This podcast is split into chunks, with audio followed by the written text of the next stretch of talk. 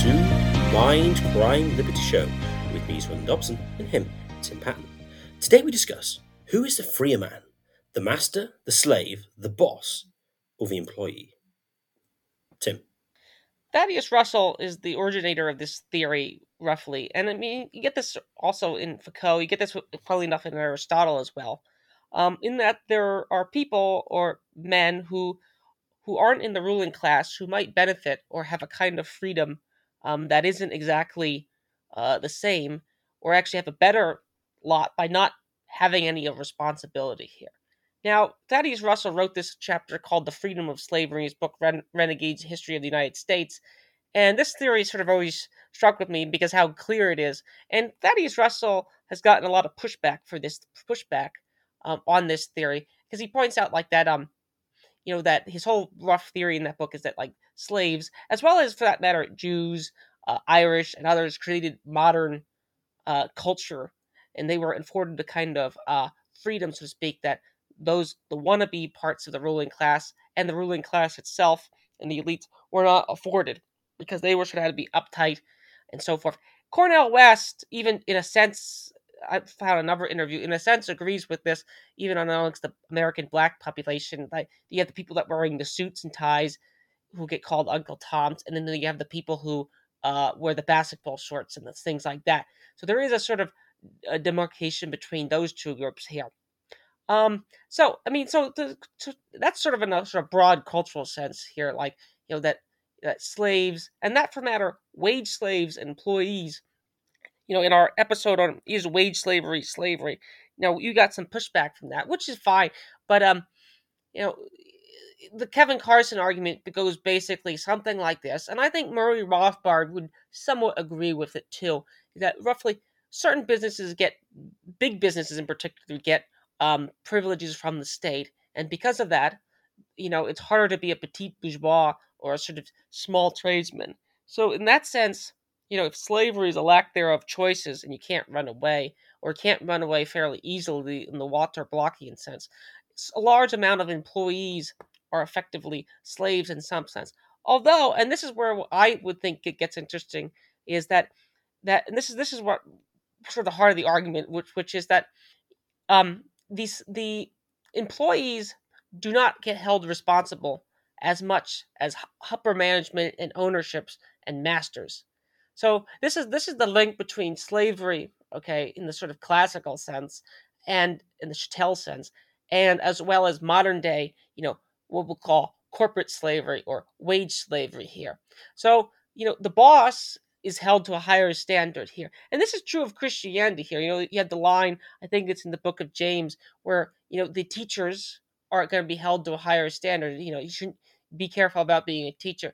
And I think in general, you hold the boss, you hold the manager, you hold the ruling class to a higher standard than the peasants and the people at the bottom, which goes back into the third Thaddeus Russell thesis here, or the bottom classes are afforded a kind of freedom here, which the upper classes, or the wannabe ones, aren't. Now, the middle class remains to be the hard problem to do. I guess the question there is trajectory, which is upwardly mobile or downwardly mobile, and so forth here. But that sort of sense is the broad layout of, the theory here, and that my own personal experience, not to make too much about that, and I don't really want to go too much into it, but like, one of the different, Tom Woods brings this up too, that like if you grow up in a household where your dad's a boss or a business owner, what you find is you're unlike if your parents are employees, the employee parents will complain about the boss, but the boss parents will complain about their employees.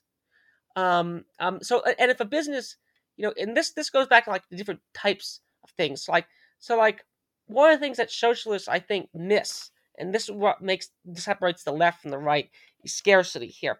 So there is some amount of work that probably has to be done to have an advanced industrial society, or even any society. So things don't just grow on trees. So some amount of work is necessary. And that work requires discipline and management to do either self-management, or you have to manage others or get managed. One of the others, order takers, order followers here.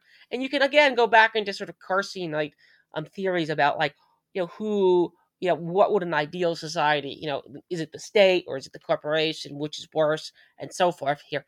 But broadly, and I think this separates the left from the right, is there some kind of authority, you know, that certain organizations have some kind of authority, other organizations don't have that kind of as much authority.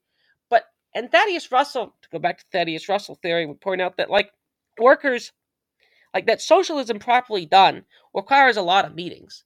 And this is what he brought up to Michael Brooks in one of his interviews here, that, like, your version of socialism basically requires the workers, you know, like, we'll overthrow the bosses, but they'll become all the bosses. And you get, this is like the back, you know, no one wants to, lots of people don't want to be bosses because they don't want to go to meetings, which goes back to the point that I brought about, like, my anecdote as well as Tom Wood's anecdotes, is that, you know, like, I'm not a boss worshiper at all here, but there is a kind of responsibility that lower employees don't have in general. You know, so like when Bernie Madoff gets investigated, you know, you're not going after his secretary or, you know, the plumbers or janitors, you're going after the higher things. And again, when societies get occupied, you know, oftentimes the lower members are basically let off the hook. The upper management and elites, they'll get decapitated or something like that. So that's the broad outlook here. You know, the and my question is here: is the Thaddeus Russell thesis correct, or at least does it have some truth to it? Now there is a lot of wrinkles into it, like in the middle class is a wrinkle here. So Swithin, what do you make of it? Do you think it's, you know, plausible that the lower classes and have a kind of, which includes obviously slaves, wage slaves, and corporate, you know, certain corporate wage slaves? And what do you make of it? Would you say the yeoman type contractors are freer? I mean, this is the Jefferson line that yeoman farmers are the salt of the earth, but they, in a sense, have both problems. They have to, you know, manage themselves, and they have to, you know, so like there's burdens of being self-manager here. Like, so if you make mistakes, you know, you could face ruin here, and that's something that employees, now the company could go out of business. But that's something that lower classes, you know, they don't have that kind of responsibility. Like, so Swithin, what do you make of my outline of this theory? I think that there's a decent level of truth to it. Although I think first and foremost, we need to sort of define a little bit, you know, what kind of freedom we're talking about. I think here, the easiest way to think about it, and I think this is in the way in which Thaddeus Russell meant it, was basically working less and having less responsibility, such that you had less cares and you could kind of do more what you wanted to do. And by want, I mean things that you wouldn't need to be paid to do, or things that you don't need to do to stay alive. You know, it gives you more of this this time. And then additionally, you maybe don't have the responsibility, so you're not anxious in your time, but you are sort of, quote unquote, taking off. Such as, like, oh no, I really should be going over the tax accounts again because, oh no, we've got an audit coming up or something like that. So I think that's, broadly speaking, I think how Russell is using the term. And I think, given that use of the term, I think to some extent that's correct. I mean, social obligations for one thing, you know, the higher you are on the ladder, the more responsibility you have. I mean, also the number of hours you work is much higher. I mean, if you're on a board of a large organization, you're going to be working serious number of hours each week, significantly more than any of your employees will. Well, lower down, that is. And so you have significantly less time to do things that you might otherwise do. That's not true. I mean, Elon Musk is well known for working crazy hours, but aren't you just like 60, 70, maybe 80 hours a week? I mean, all he's doing is working. Now, I suppose you could claim that Elon Musk actually likes doing what he's doing, and so it's not work. So, I mean, this is always a kind of an issue here is, you know, what is work? What is not work? You know, if you like being a musician, is touring work? And it's like, well, it kind of is because it's tiring and you got to set up and move and change everywhere. And so to do different performances. Yeah, it's certainly the case that, even like low-level employees, basically what you do, you turn up to work, you leave, and you come back again. And once you're not at work, you have no care whatsoever because you're not reliant on anything there at all. Managers, for instance, will stay there for longer, and they'll have more obligations. obviously, if you don't do particularly well as an employee, then there's going to be some repercussions for you. But, I mean, managements can be held responsible for what their workers do, the people who are under them. I mean, you have, and I don't know in which circumstances this works, but there is still in the concepts of law the idea of vicarious liability, whereby the higher management can be liable for their actions of their underlings. Now, I'm not sure whether this would entirely absolve the underlings of any responsibility at all, but it would certainly lessen it to some extent. So I think that is true. Now, it's interesting you mention Christianity, because I actually think in a way that Christianity increases the obligations on the lower classes, in the idea that a, broadly speaking, moral, ethical existence is expected of all peoples, of all classes, of all people groups. And there's no difference in the requirements of them. Now, of course, as you pointed out, the leaders have more obligations, but I think they increase the requirements on the lower classes. I mean, this can be clearly more easily seen in sort of more evangelical Protestantism. You might want to cite the 19th century, and also actually the impetus behind the secular progressives, which is, well, moral improvement. It's like, well, why? I mean, the modern progressive cannot abide there being the existence of any individual racialists anywhere, even if they're kind of doing their own thing or on the way. No, they can't abide that. They have to have central power to make sure that bad existence is removed and they are morally improved. This is actually an impetus, which you could argue is similar in certain respects to Christianity, in that, well, everyone's expected to live a moral life. They know, I mean, the classics of argument, say Romans 1, everybody knows God and what his precepts and are in like an intuitive sense of natural law and should behave morally. Whereas in other cultures, like, well, it's slaves, they can do what they want. And kind of the slaves, you don't expect them to have the same thing, same standards of behavior.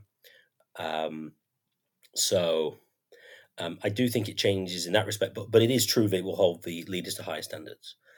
As to who is the most free, which is a question, clearly the slave is limited in certain respects because he can't go where he wants. That's obviously true. The boss we talked about, and clearly the employer has the problem that he has to do what his employer says. And even as Nassim Taleb has said, employees are essentially forms of slave, because he signed his employment contract, but it's basically you do whatever your employer says, otherwise he fires you. That's essentially what happens. Now, I know there's employment tribunals and stuff like that, but that's effectively what happens. I mean, you could say it's extreme, but just to make this clear, almost all employees do more than they're contractually obligated to do. This is why the unions can engage in work to rule, and that can cause an issue, because if you're, say, contracted to finish at, say, 5 o'clock and you're on a phone call, you could go, oh, sorry, sir, I finished work now. I will ring you again tomorrow when I return. That would really mess up a company, but would be something that would be consistent with your employment contract. But that kind of thing typically doesn't happen, and basically happens a lot. I mean, you'd essentially be let go at some point, probably somehow. So the employer has a problem. I would say in general, it's in a way like the independent contractor. I'd agree with Jefferson to some extent, the yeoman farmer.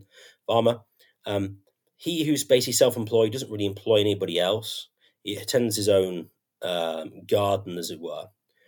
So in the modern sense today, I would say, I mean, if you're somebody who can work remotely, at least insofar as you don't get all your bank accounts cancelled, maybe you do a Kanye and certain groups might decide to close off all your financial assets, or maybe Justin Trudeau will do the same thing if you're in Canada. But barring stuff like that, if you can work remotely, you can effectively work anywhere. So you can live and work wherever you wish. And if you take contracts, what's good about a short-term contract, it's not an employment contract, is it's clear, your obligations are clear, you know what you're doing, and when you've done it, you don't do anything else. I had a friend of mine who was at my church who did that. He liked very much being a freelance quantity surveyor, because he knew he wouldn't be obligated to all this additional stuff that would be required of him as a as an employee. Now, clearly, those people have the stress, as it were, of maybe finding a job or their contracts dry up. But given the fact that they are sufficiently in demand, then they have a lot more freedom. They can decide how long they want to work. They might decide, we'll take this contract, I'll take a bit of time off. That's fine. It's not an issue. Obviously, you have the issue that, you know, their skill level could go down over time and whatever, and they're out of the scene and things change. But those are the workers who would seem to have the most freedom. They're not having to run a business constantly concerned about how that's working or whatever. They're not having concerned about being fired from their job, because remember, if you're in a job, it's basically having one contract. Like, oh, you only ever have like anytime one person you're working for, and that's like your whole income. Whereas if you're a contractor in a given period of time, you can be working with multiple people. So it doesn't matter if someone leaves, someone else joins. So fine, it's not an issue. So I would say, and also I suppose you could say the freest individual, you could argue, is the individual who has no family ties or fewer family ties in certain respects, because then he can kind of do what he wants in the time and he doesn't have any family commitments with children or whatever. Now, that doesn't mean that children, etc., are bad, or that there isn't a freedom that comes from that in a certain sense. But if we're going on sort of like obligation, then that's again something that one could consider. So yes, in general, I do think that that Russell's position does make sense in certain respects, and it shouldn't be dismissed outright. Question two here, and I will, as usual, sketch my own outline somewhat. Is everyone capable of being either their own self-owner? We've done an episode, is Aristotle right about slavery? And, you know, accept this broadly, or being the manager of others and, you know, heck, being the manager of a lot of people, like, let's say, a CEO. To bring up CEOs, I know I have plenty of criticisms of Jeff Bezos, Bill Gates, Elon Musk, but, you know, and we asked the sketch outline of this question, our Keith Preston episode on Can a Society Without Elites Exist, or something like that.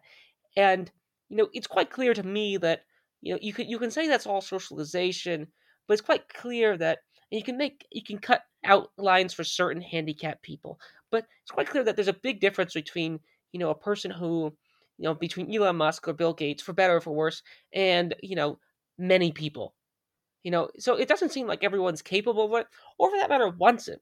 That's another thing about ambition and will and so forth. You know, in this sense, in some ways, I lack, you know, maybe I'm a nihilist in some technical sense, but in some sense, I lack as much will as some people to do certain things, just because I view them as maybe not pointless, but not worth the huge cost of going through and doing them. And I think that's true for a lot of other people too. That, you know, there is a certain path of least resistance.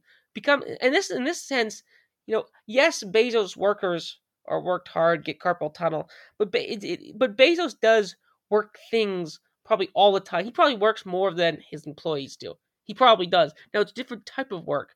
It's not as damaging type of work, and it's not labor, but it's management. And this goes back to the Thaddeus Russell problem with Michael Brooks in that socialism or anarcho-syndicalism or classical Marxism involves a lot of worker doing. The worker sort of sounds has to take over the boss. Maybe there's a panic here that will be reached where he can fish in the morning and read philosophy in the afternoon. Maybe that panic here maybe can eventually be reached via technology. But that's not there yet. Maybe it is there. I don't know. I'm skeptical of that. That goes back to the difference between the left and the right. I think scarcity and how much scarcity exists is one of the central things. But back to the question, you know, can everybody be either a self-owner or a manager of others, you know, and does everyone want to do that? So then, take it away. What would you answer to this question? I suspect, I would say no on both accounts. What would you make of this? Well, clearly not. I don't want to be a boss of people. I think it'd be incredibly annoying having to manage somebody else and being responsible in certain respects for them. That would just be additional hassle that I don't really want. I mean, and it's clear as well that I think that people are not the skill set required for managing and running an organization. Most people simply don't have. And they don't have the motivation to do so either. I mean, even for getting high up in, even in a situation where you don't really manage people, I mean, the differential in ambition is large, in particular between men and women. I know a pediatrician who basically said that most of the people he trained were women, but most of them didn't really want to become a consultant. They just wanted to get to a reasonable grade where effectively they could work part-time because they'll have kids eventually, and they can earn decent money, but they won't earn like a consultant salary. But pretty much all the guys who were on there were like, well, yeah, I want to become a consultant because what's the point of doing it otherwise? So there's a massive sort of sex difference there. But just in general ability, I think managing other people and having that ambition to try and organize and stuff just isn't really there. I think an interesting question, though, is to what extent are people able to run their own affairs? As in, could everybody be like an independent electrician? Could everybody be an independent bricklayer or something? And I think to the extent that they're reasonably skilled, maybe, I think that is a possibility. Although the problem would be you've got additional sort of marketing problems. So, I mean, the stuff I do, my marketing is kind of done for me by the agencies I effectively work for. So that would be kind of a way around it. But then, of course, you need the agencies to exist. Though I suppose you could be an independent agent and that's the only thing you do, which is possible. You could do that. But one of the problems, especially these days, is if you're going to be a one-man band, you've got to be noticed. And I say you can try and contract that out, but otherwise you might not get much business. Now, of course, you could always build that up by word of mouth, but that would probably require you doing some work on the side. And also, a lot of people are concerned. A lot of people, even if they could do it, they actually like the security of being employed.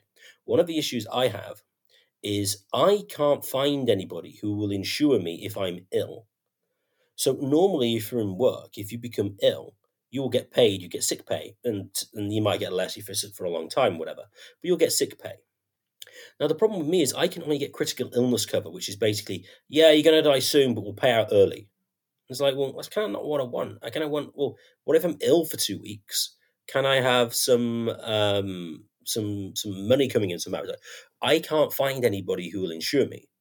So even if people are capable, you've got to then take into account to what extent people value security and risk. Now, that's going to be contingent on various times and places. But I do think today a lot of people, well, I think it's pretty obvious from the sheeple responses to coronavirus is, oh, govern me harder, daddy, govern me harder, you know, make me secure from this evil external threat. But a lot of people do that now. If you didn't have state education or whatever and welfare, would that be different? I think that would be different to some extent. But the number of people, I think, who would really want to run a firm, I mean, a lot of people might try, might just give up. Because from the sounds of it, the people I know who basically run their own proper businesses, I mean, it's hard work. I mean, a lot of people would rather earn a bit less and have more free time. I mean, this is a big blind spot. I mean, bring up Jeff Bezos and stuff is a big blind spot of the left in general. It's being like, even though they're not toiling in the fields, the bosses do work, and the bosses work a lot in most cases. As I mentioned before, you know, the higher you go, the more hours you work in general. Now, you can be in certain fields where you can earn a lot and not work much, but then you've got to be a consultant of some description. Not medical necessarily, but you could be a contractor and stuff. But if you're in a firm, whatever, you're going to be there before your employees turn up, and you'll leave after them. You'll get paid more, you have high prestige, but you'll have less time, and not everybody's going to want that. So I don't think that many people have the disposition to be run other people, run a business. I think people don't think would prefer to have security of somebody else employing them. But I do think a lot of people might have the possibility of being independent, or at least being a partnership with somebody else, and so they're not really employer-employer, but they're kind of horizontal federation of individuals sort of working together. They may be independent, they won't be responsible for a joint name, but they'll kind of work together and help in some respects. But even then, I think people would trade that for security. So that would be my overall response. The very fact that people take those type of deals, trade freedom for security, suggests that the sort of Carsonite, and for that matter, Preston, Chomsky, line that that the corporations are in slavery is not entirely true, insofar as if it is slavery, it's voluntary slavery, which then begs the question here of what exactly is freedom, what exactly is slavery. Nassim Taleb goes into this one of his books here. If you're giving out a tale, now you can argue that you're not really giving up that sort of. You talked about your own risk of you can't take any sick days, but if you're an employee, that's one of the in theory benefits you get. Now whether you actually get that, whether modern work is more precarious than to say the 1950s, that's or whatever. Those are good questions here, but the very fact that people take this makes me suspectful that it's more voluntary slavery. Now, interesting, I think historical things like serfdom and other things at the time, many people basically, this John Gray, philosopher, wrote a book, Modernization Commission. Certain modern people look back at serfs with a kind of sneer. Arguably, serfs were quite quote unquote happy, whether they were or not. It begs the question over what is freedom again. So the very fact that people, take all these deals and are given the other options, asks the question. Now, of course, you could always say, there's certain factors that, and this goes back to it's harder to be a petite bourgeois businessman because the state makes it such. And that very well might be in the case. It is the case, arguably. But, you also have to ask, why do those things exist here? Maybe it's the progressive state that created all these barriers to do things like the FDA, various handicapped acts, and so forth. We've touched themes on other episodes. I guess the real view of freedom is like the trust fund baby or the UBI person. But see, this is where Kant can be used against the left. Kant has his categorical imperative. You have to sort of imagine everyone acting that way. Well, in this sense, not everyone can be the son of a rich person or a UBI person here. Again, maybe technology one day will get us there, or maybe it's already there and it's just prevented and so forth. That's a sort of David Graeber argument here. But, not everyone can do that because and this sort of showed up in COVID here, the necessary workers had to continue going out and doing things. The UPS drivers, the fish, the people who sort the fish, the people who, pick up the garbage, all these tasks are still yet to be automated or haven't been automated or can't be automated. They still have to be done. Someone has to do them. And, those people have to go out and do them. So not everyone can be a trust fund baby or for that matter, UBI. And things like UBI, again, and this is where Foucault kicks in. This is Thaddeus Russell, one of his thinker mentors. And again, there's a right-wing Foucault and there's a left-wing Foucault. I like the right-wing Foucault. One of the things he points out about welfare is welfare, in a sense, is an olive branch, but in also sense, it's a way to control people. State housing, it's a sense a way to control people. It infantilizes them. It sort of demutes their expectations and so forth. If you get into state housing or state welfare, you basically become a video game incel Wall-E character, in a sense. Now, again, I don't know, you're probably not really a parasite with a capital P based on your living standards. But still, in a sense, welfare and UBI come with problems that aren't fully fleshed out, partly because, we haven't done it on a large scale. But to the extent that we've done it in minor scales, it is true that the welfare destroyed the power for the family in the lower classes, and particularly the blacks, as well as the whites, too. So there are baggage that comes with UBI. There are baggage that comes with, for that matter, trust funds for kids as well that don't fully get fleshed out. Now, there is a kind of freedom that gives, but what kind of freedom is that? So maybe that's a fifth category that we're missing. But that fifth category I don't think exists in large scale. And whether it can exist in the future is a good question. What do you make of that line of analysis within? I could ask a question of what is the most desirable thing, which is my third question here, the document I preparing for this. But it seems like you want to have all the benefits, no responsibilities would be the ideal thing. But like, what would that even entail here? So what do you make of that? Well, I think you're right. The situation where you have no responsibilities or whatever is essentially a situation where you have you inherit vast waves of money, or you have a UBI situation where you have zero obligations of any description really to anybody or anybody. You don't need to work, and you can do what you want. But as you point out, I mean, this is somewhat of an infantilizing situation. So is it really that having no obligations is freeing, or is work freeing? You know, shall work set you free?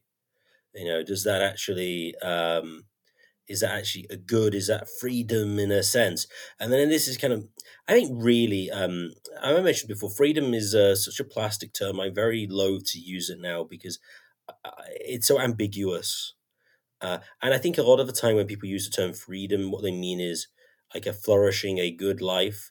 And would it be a good life if you did nothing and you had no obligations? Well, probably not. I used to do this thought experiment when I was working elsewhere with some kids, and it was what I tended to find is that people just ended up doing like A levels, which was basically high school, like 16 to 18 in the UK. And they did them because, well, everybody else did them. And that was the kind of thing. And then there was no real direction in what they were doing.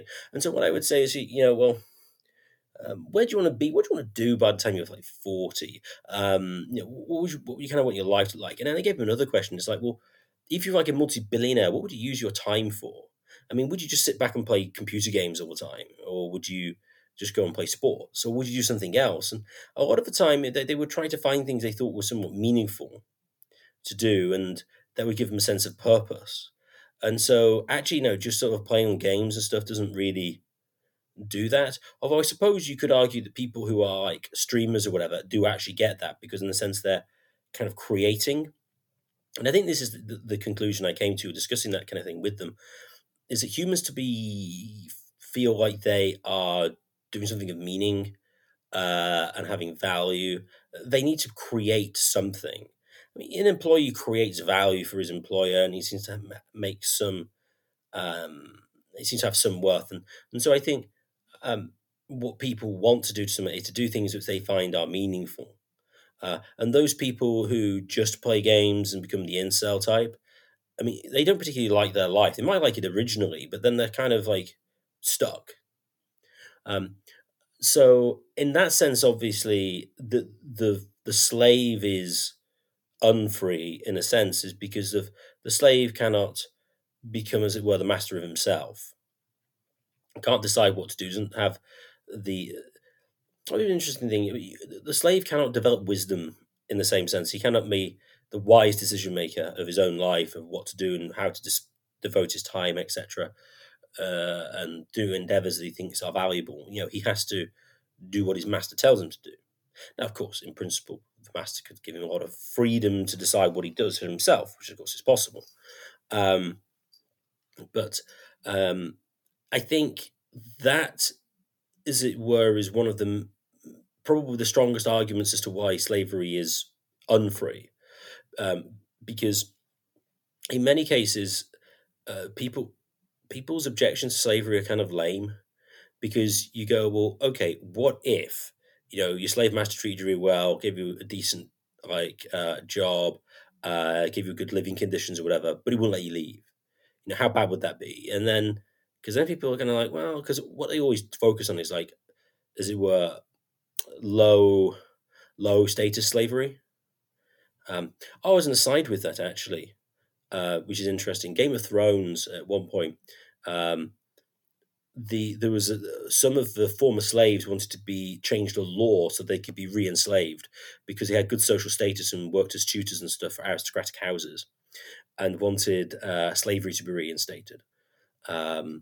Now, whether or not they could do that on a contractual basis is another question, but at least it was interesting that the slaves might want sort of slavery back, as it were, because it was actually better for them in certain respects. But the fact that they couldn't leave, it means that, as I say, they lack that kind of mastery. which is interesting. That might be an argument against sort of perpetual contracts of certain types, which then actually goes in terms of voluntary slavery. That, of course, Walter Block always rears his head as to whether you can sign the indefinite voluntary slave contract and have the master enforce it by force. So I think I've answered your question, although I've touched on some other things. Yes, we'll probably wrap it up shortly here, but I want to hit on one final point, and I think the question of over freedom. You say you don't like using that word here, and I think that's fine. In on one level, it's fine. On another level, it's not fine because we can't I don't want to continuously keep conceding words, maybe not to the enemy or at least to the abyss at minimum. Like just all these words are meaningless, so you have to keep terming new coins. In a sense, libertarian was Rothbard's word that he stole. But in the sense, judging from Reason Magazine or Joe Jordanson, what really is the difference between Joe Jordanson and Nancy Pelosi? I mean, if you give me a magnifying glass or even for that matter, Hayek, give me a magnifying glass and you start, you have to look for differences here. Now, maybe the rhetoric's difference, but you can't keep conceding words. I think that word's useful. I think that word's useful for a variety of reasons. Most importantly, because it is the flourishing, good life. I think that's, or at least the ability or opportunity to do so here. I do think, we still are a sort of libertarian podcast of some kind here, or right libertarian in particular here. So this is like the sort of limits, like what exactly things are the case here. And I think it's a blind spot for the libertarian left, like a Carson, like a Chomsky, as well as the sort of welfare state left in general, because their objections to slavery could also be rendered at the welfare state, which is, for the most part, they advocate or certainly don't oppose. So, as you studied, the objections to slavery are lame. They are lame. I mean, that you can't run away. Like the Walter Blockian thing is probably, that you can't run away, and whether you can do the voluntary, what are the aspects of it here? And that to me, you have to sort of outline that in a more clear way here, because the Marxists also want a kind of freedom too. But what exactly is it? Is it the freedom of slavery here? So yeah, I've always been struck by Thaddeus Russell's argument because on one hand, it's a very highfalutin philosophical argument, but on the other hand, it's also a very practical argument here, because if you tried to run a business and if you worked for a major corporation, I've seen to some extent firsthand the virtues and vices of both of them. Now there is always this sort of structural argument that hangs over here, like if things were made better, it could be easier to open a business, or if central banks went away, or if various other things went away, or if there were better reparations, and this is what goes to who exploits whom, the Leninist question type of thing. Things could be made better here. But in this sense, I think freedom shouldn't be entirely conceded. And it has a practical benefit too, because most people aren't trust fund babies in the full sense, and they probably wouldn't listen to this podcast either. So that would be my overall comment of why I want to do it. I think Thaddeus Russell in this sense is an original thinker because you get it in parts, but I don't think those two chapters, you get perfectly juxtaposed, so to speak here. That would be my overall comments on Swift. And if you want to comment or just wrap it up, that'd be great. Thanks for doing it. I'm not saying that freedom cannot be used coherently. It's just that it's rarely done. And I just think in general, it's easier to talk about specifics as to what you think should be the case rather than try to pin your position to a word. That's all I'm saying. So, I mean, maybe I'm not the greatest marketer. I suppose the best thing to do would be to sort of coin your own term, I suppose, and then it's more difficult to be misrepresented. But I just get fed up with people hiding behind words. I'm not saying you're hiding behind words. It's just that it's something that's easily done, and especially with freedom, I think that's very much the case. And we do, as I say, it's not an obvious concept. But I do really think when people use the term freedom, what they mean is basically a flourishing life, ultimately, in which there might be requirements for negative and positive freedoms in a certain sense. So, would you say that the objections to slavery also apply to the welfare state? Would you say that also applies? Oh, to a large extent, yes. In that you don't really have that kind of control that the slave does. Although it is true that in the consumer sense that the UBI. No, you're not forced to work. You're not forced. Yes, that's a big difference. But the other aspects of your life, I mean, in a sense, you're in some ways free, but in other ways, it's a form of unfreedom. You know, insofar as like you can't really get out of that situation. It's sort of a trap in that sense. And like, you know, that's another message that Thaddeus Russell, you know, for all Thaddeus Russell's, and this is one thing pointed out commonly, that Thaddeus Russell is a private businessman at this point. He runs Renegade University. I mean, he's a petit bourgeois person par excellence in a sense, but he complains about the fact that he has to like constantly market his shows and everything here. And like, again, his critiques of Michael Brooks is like version of socialism, which might be a more participatory version or sort of like a grassroots, but then that begs the question, like question two over like, can everybody do that? Does everybody want to do that? And, you know, you have to sort of ask the question of like, why did the socialist revolution fail? And like, I mean, we have this sort of welfare state capitalism here. So that would be my point here. I think it's an interesting theory here. I think that's a practical output. But that sorry for interrupting you. But yeah, I think the main critique I'd say of UBI is a sense it's infantilizing. You are essentially a child. That's effectively what you can end up being under UBI. And that's the way I critique it. And then that's sort of, I think, one of the better critiques of slavery, I would say. So, and then ultimately as well, I mean, if you did have like universal UBI, you would have to work. Like, you clearly would. I mean, there's no way that you're going to get enough people to work to generate enough resources so people don't work and can generate lots of income. So, on a small scale, to some extent, yeah, maybe, but on a large scale, permanently, I think that highly unlikely, because it simply wouldn't be affordable. And then you'd have to have the situation of which Lenin said, you know, the man who shall not work shall not eat, which is ultimately what would happen, I think. And now I'd just like to thank everyone for listening. If you enjoyed this podcast, please share it with your friends and family and subscribe to us on Podbean and on YouTube. The more subscribers we get, the higher we get in the search rankings and the more people can access this material. And if you'd like to contact the show for any reason at all, please contact us at mindcrimelibertyshow@gmail.com. That's mindcrimelibertyshow@gmail.com.